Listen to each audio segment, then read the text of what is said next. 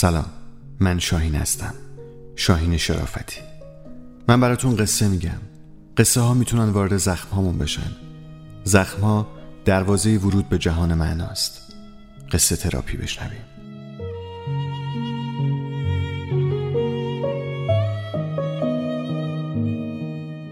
یکی مانده به آخر، نوشته نغمه پروان.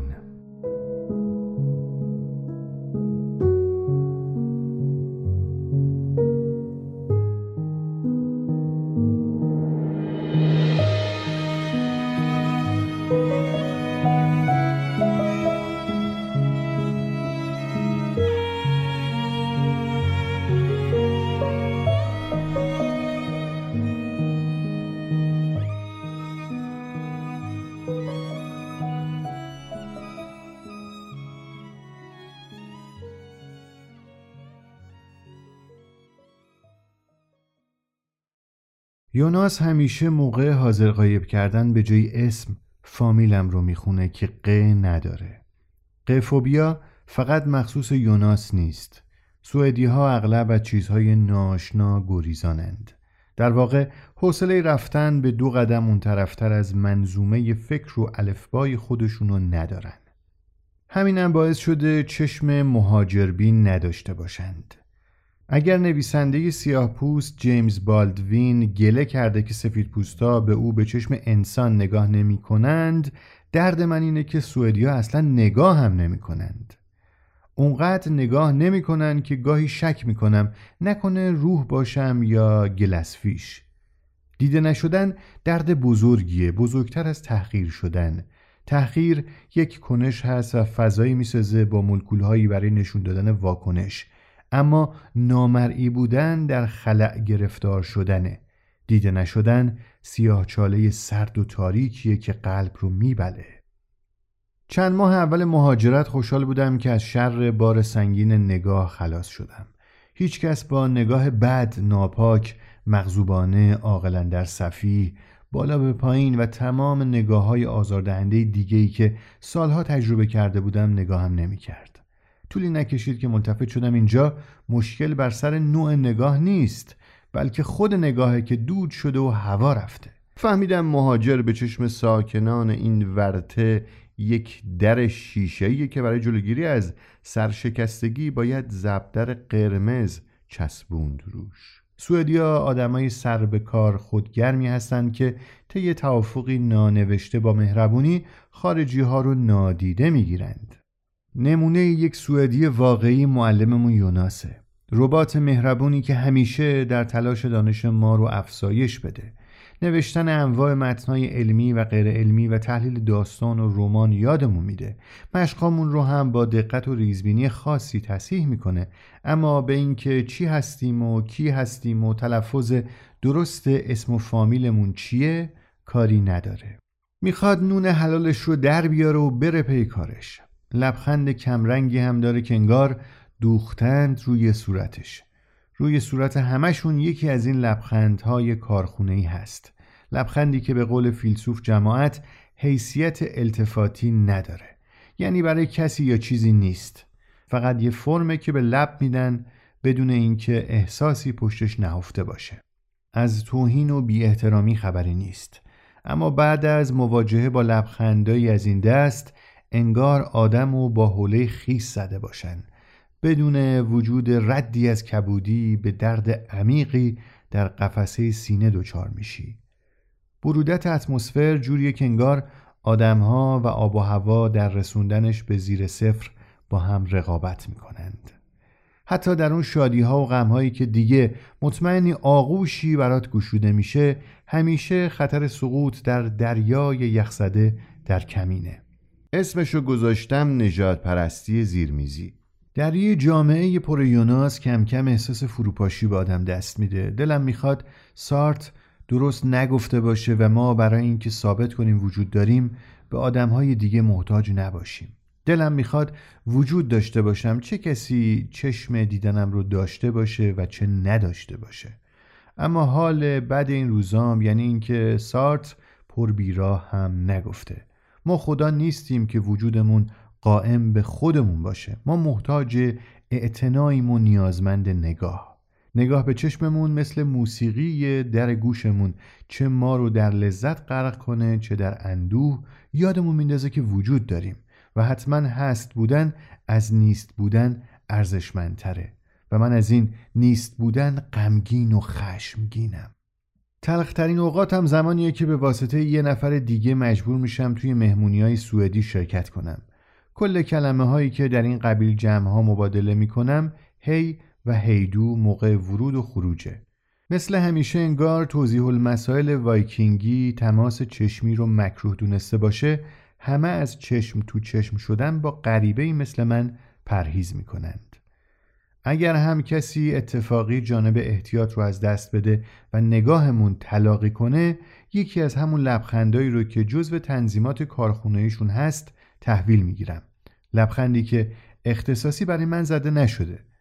اون وسط حتی اگه یه چطوری بهم بگن، حالا به هر زبانی، فارسی، انگلیسی یا سوئدی، قلبم و نطقم گرم میشه و میافتم روی دور حرف زدن.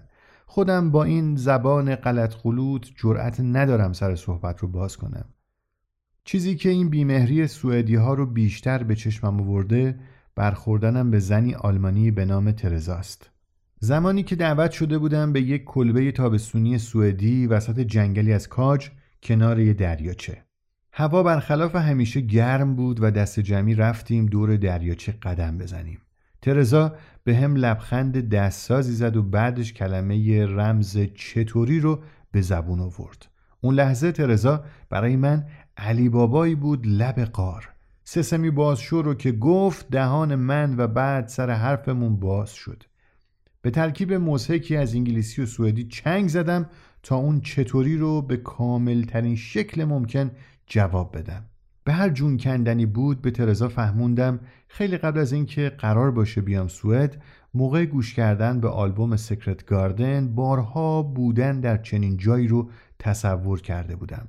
ترزا سیکرت گاردن رو توی هوا قاپید و گفت که عاشق تک تک موسیقیاشه، علل خصوص مون گیت. بعد همین جوری به نوبت مثل تکنیک تداعی از کلمه های هم حرفای جدیدی در آوردیم و صحبتمون گل انداخت. خورشید درخشید، زمان و مکان به جای سرد و سنگین و عبوس بودن گرمتر شد. این خاطره یه برگ برنده است توی پرونده ارتباطی من، سندی بر صحت این مدعا که مقصر این سردی، این سکوت و بی ارتباطی من نیستم، همه چیز زیر سر این قریب نانوازی سوئدی هاست.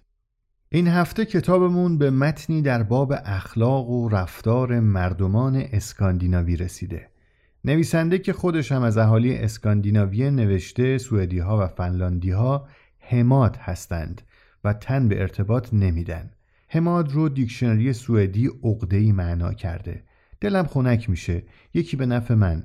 از بچگی همیشه برام سوال بود که آدما دقیقاً باید چیکار کنن که بشه بهشون گفت عقده‌ای، و هیچ وقت هم درست و حسابی نفهمیدم. معناش هر چی باشه حتما خشک، غیر صمیمی و نجات پرست رو هم پوشش میده. در یک کلام کسی که به دیگری بی‌اعتناست. چطور میشه از چنین جامعه‌ای توقع صمیمیت و دوستی داشت؟ دست کم حالا دیگه تکلیف مشخص شده. باید توقع و تقلا رو کنار بذارم و بشم یکی مثل خودشون، همرنگ جماعت وایکینگ ها. یه لبخند کارخونه‌ای میذارم روی لبهام، نگاهمو تنظیم میکنم روی آسمون یا سنگفرش خیابون، جوری که انگار من مرغ‌های دریایی و سگ‌هایی که قلاده‌شون به ناکجا آباد وصله تنها بازمانده‌های این شهر یخزده‌ایم. چی کونگ رو سالها پیش شناختم وسط گرفتار شدن در یکی از چالش‌های تلخ زندگی، نوعی ورزش یا در حقیقت سبکی از زندگی برگرفته از یک آیین کهن چینی به نام تائو. تائو که به معنای راهه به ما یاد میده چگونه لابلای سنگ‌های رودخونه زندگی راهمون رو پیدا کنیم، بخزیم جلو تا مرداب نشیم. انرژی و تنفس در چی کونگ حرف اول رو میزنن. برای داشتن حال خوب باید نفس‌های عمیق دیافراگمی کشید و مراقب انرژی بدن بود که مبادا هدر بره. مخلص کلام این که همه چیز زندگی زیر سر انرژیه. استاد چیکونگ ما همیشه سعی داشت به همون بقبولونه برای افزایش انرژی روح و خوب کردن حال نیازی نیست نظم کلی چیزها رو به هم بزنیم. با ول کردن و رفتن انرژی به دست نمیاد. ادعا میکرد فقط با زیرسازی درونی و در نهایت جابجایی یکی دو مهره کوچیک میزان انرژی و حال خوب بالا میره. ته حرفش چیزی بود تو مایه های یک رنگ بودن آسمون در همه نقاط عالم. حرفشو که تا پیش از مهاجرت برام چیزی نبود جز یک شعار دهم پر کن تازه میفهمم. حال آدم با مزین شدن به لقب مهاجر خوب که نمیشه هیچ، خطر به سطح اومدن احساسات به بلوغ نرسیده بیشتر هم میشه. چیزهای بد درونی اینجا پررنگتر از قبل میشه. حس لجبازی، قهر کردن، زودرنجی، استراب، غم و حتی خشم. با لیسا از سر سگش و 4 کلام فارسی که بلد بود دوست شدیم. من عاشق سگش شدم که شبیه سگ خودم مایکل در ایرانه و لیسا دوست داره بشینیم و حرف بزنیم و تهش پوز اون چند کلمه فارسی رو بده که وقتی معلم مهد کودک بچه‌های ایرانی بوده یاد گرفته.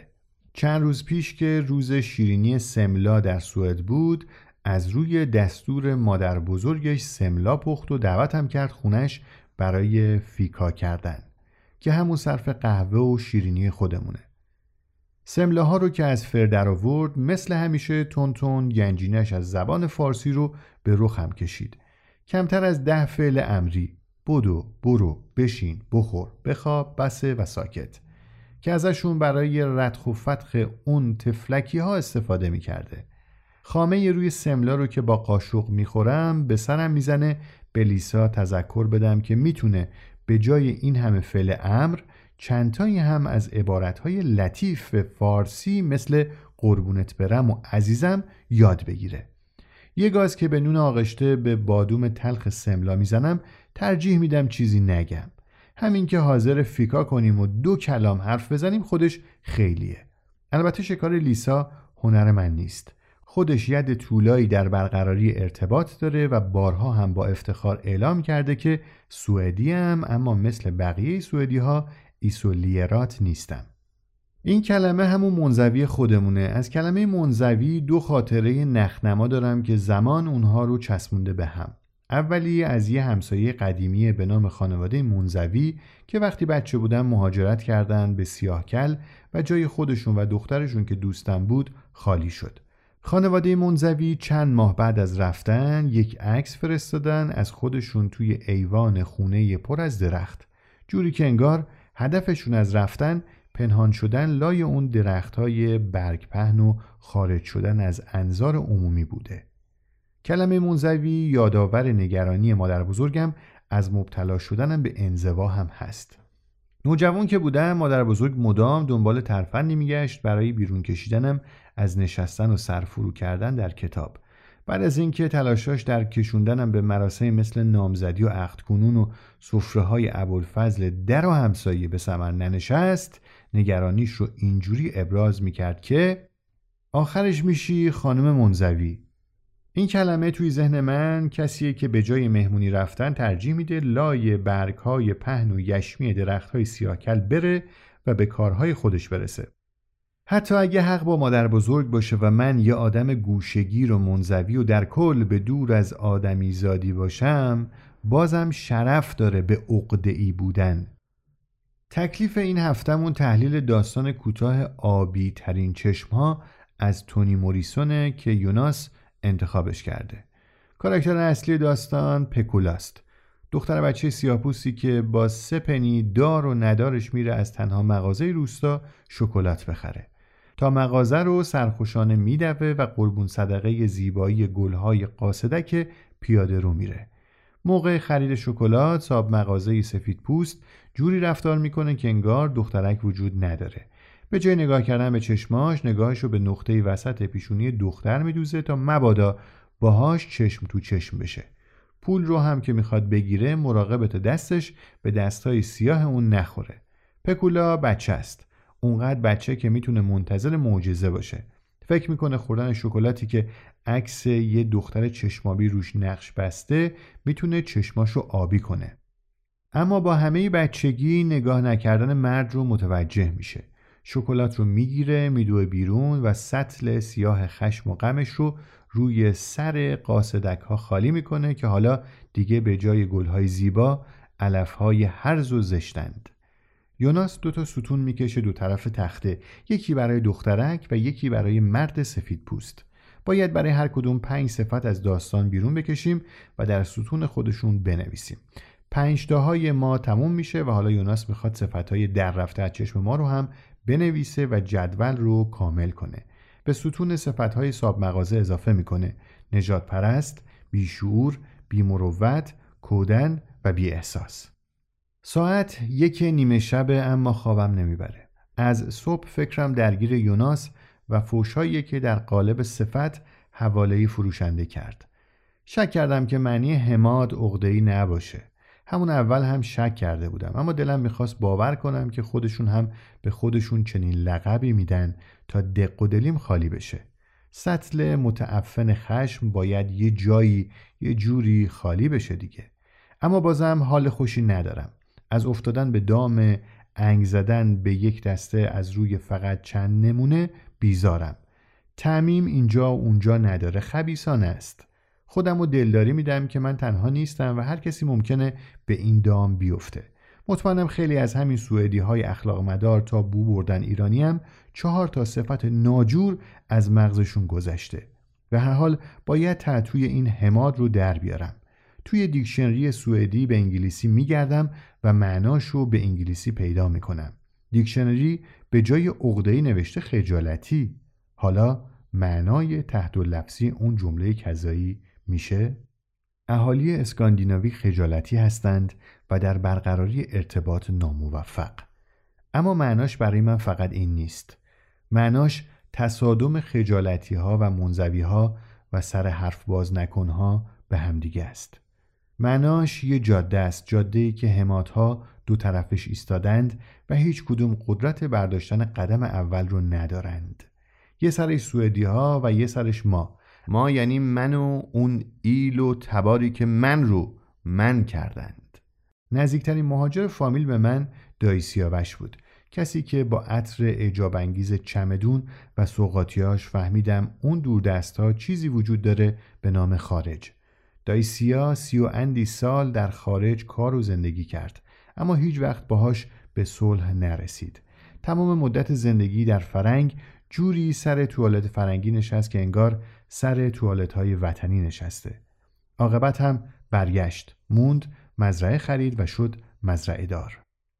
هرچقدر هم سوئدی‌ها خجالتی، درونگرا یا نجات پرست باشند، نمیشه منکر این شد که منم بچه ی حلالزاده هستم که در امر ناتوانی در برقراری ارتباط تو بگو به اندازه یه نخود به دایی سیا رفتم.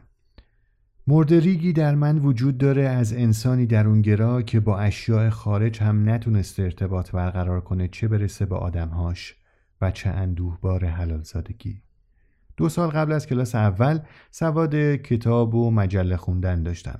معلم کلاس اولم خانم شاملو از ذوقش به من یه مجسمه سگ برنزی که زیرش تراش داشت جایزه داد و به مقام مبصری منصوبم کرد.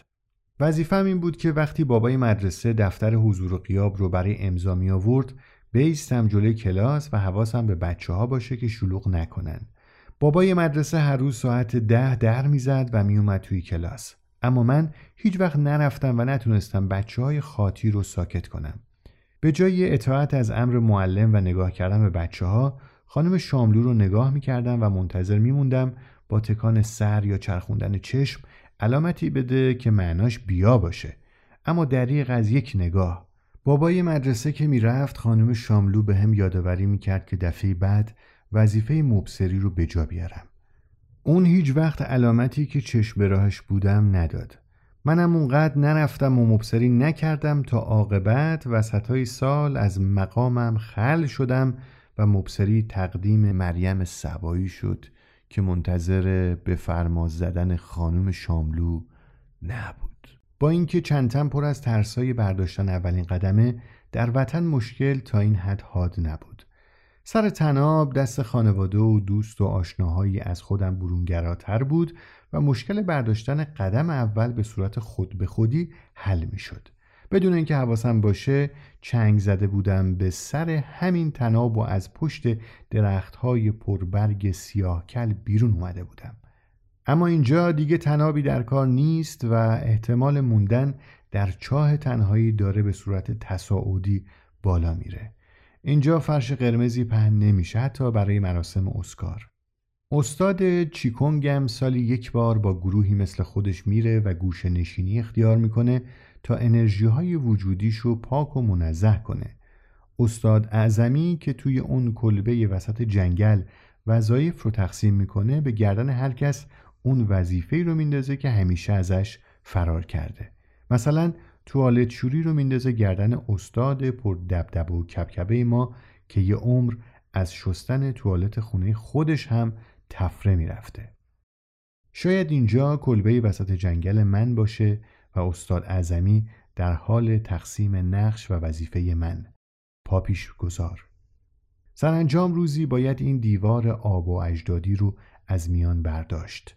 این ترس از جلو رفتن، این هراس از کنف شدن و جواب رد شنیدن و خوردن به در بسته. امروز آخرین جلسه کلاسه.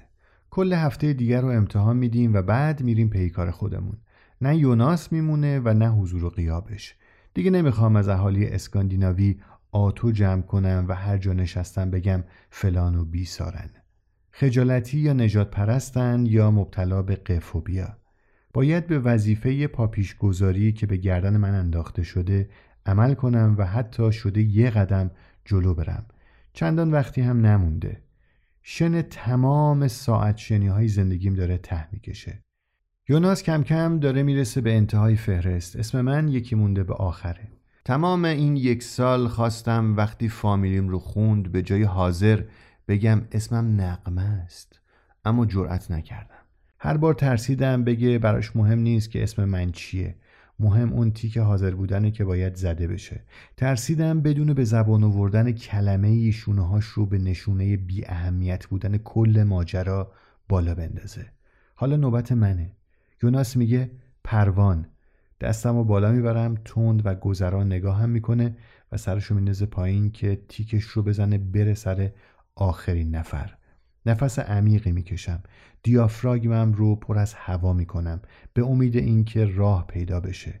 حالا باید آروم آروم توی 9 شماره هوا رو از دهان بدم بیرون. مهمترین توصیه تائو برای باز کردن راه. نفس رو تا 3 شماره میدم بیرون. ثانیه بعدی همراه هوا اسمم نغمه است هم میپره بیرون.